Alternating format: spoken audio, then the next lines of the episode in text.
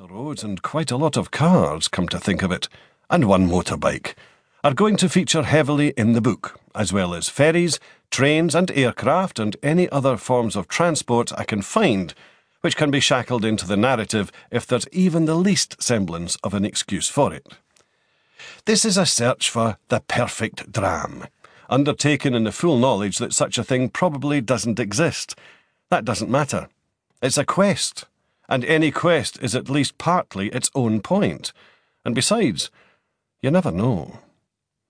This book will inevitably be about me, my family, and my friends too, especially those friends who have been persuaded, with, you may not be surprised to learn, no great deal of body part manipulation involved, to take part in this project.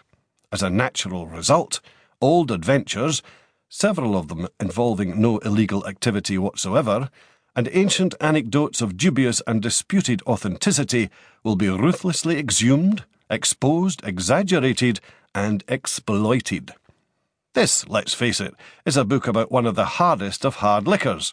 And for all this, let's be mature. I just drink it for the taste, not the effect honest. Two units a day only stuff.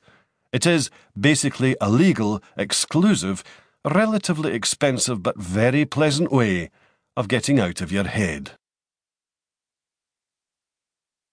And talking about being out of our heads, this book can't help being about the war. You know the one. The Iraq War. Gulf War II. This time it's personal.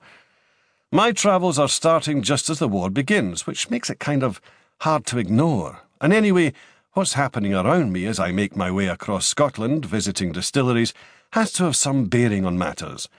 I don't intend to ignore the people or the places or the scenery or the weather around me as I make these journeys, and I can't ignore the political environment either, both at home and abroad. This is not as peripheral as it might sound in a book about whisky. The stuff, certainly as we know it, has always been up to its pretty little bottleneck in politics.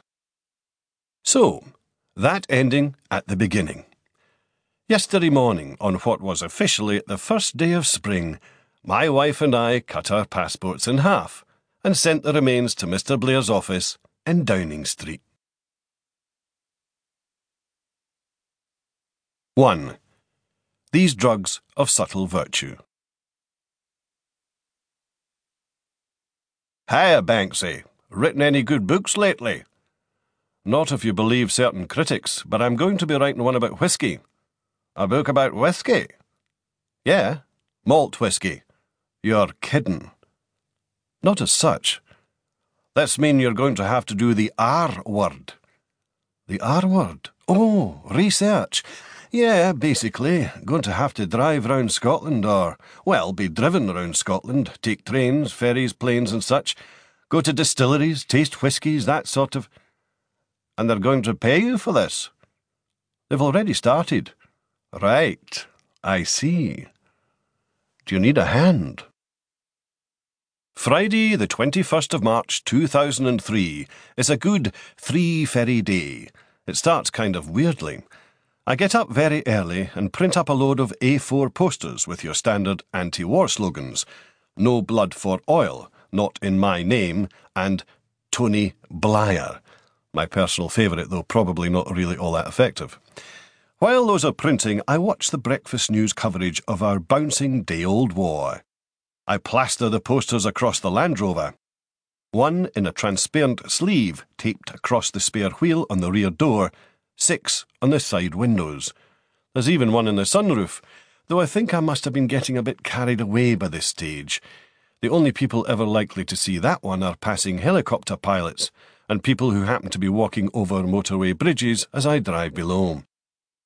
After I've taken the scissors to our passports, I compose a brief covering letter, send an email explaining why we're doing what we're doing to the Guardian's letters page, and head into Inverkeithing to send the passport's remains via registered mail to 10 Downing Street. I come home and say goodbye to Anne. I'll be away almost a week on Islay.